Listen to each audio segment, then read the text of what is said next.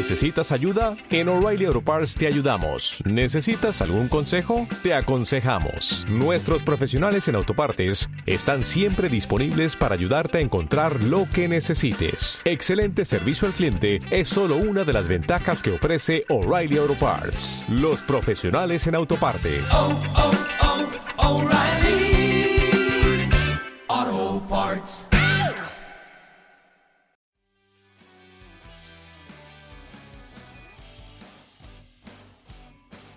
Saludos, soy Alfonso Salvador para 1959 Radio TV2. Hoy tratamos el tema El Santo Grial. La copa o cali usado por nuestro Señor Jesucristo en el relato bíblico para repartir su sangre se consideraba, como otras muchas reliquias, que contenía poderes mágicos de la clase más elevada.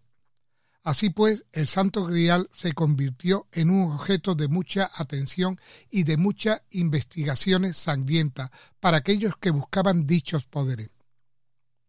Por supuesto, no existía el Grial, pero este hecho no hizo desistir a nadie de buscarlo o de afirmar que ya lo poseían. Sobre la locura que rodea al Santo Grial, dice Walker, si el grial no era más que la copa de la sangre de nuestro Señor Jesucristo, entonces no había razón ninguna para la gran búsqueda. La copa de la sangre de nuestro Señor Jesucristo estaba fácilmente disponible en todas y cada una de nuestras iglesias. Y aunque se le llamaba un sacramento sagrado, su descubrimiento de algún modo carecía de emoción. Como las cosas cambian, cristianizar el grial fue neutralizar el magnetismo de su naturaleza secreta. Naturalmente, el mito del grial existía antes de la era cristiana, como también cuenta Walter. Los orígenes reales del Santo Grial no fueron cristianos, sino paganos.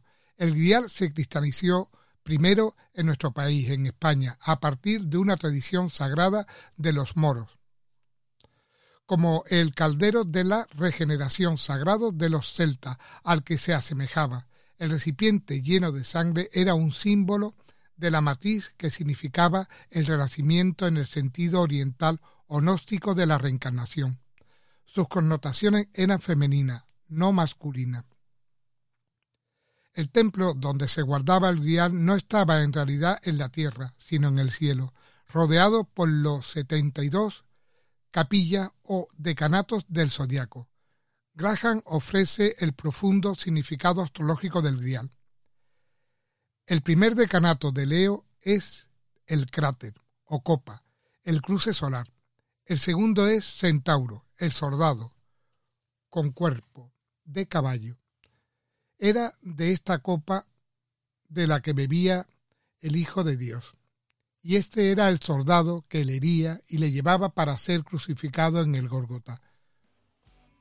Muchas gracias por escucharme y espero que este interesante tema os haya gustado. Un saludo virtual a todos y hasta pronto.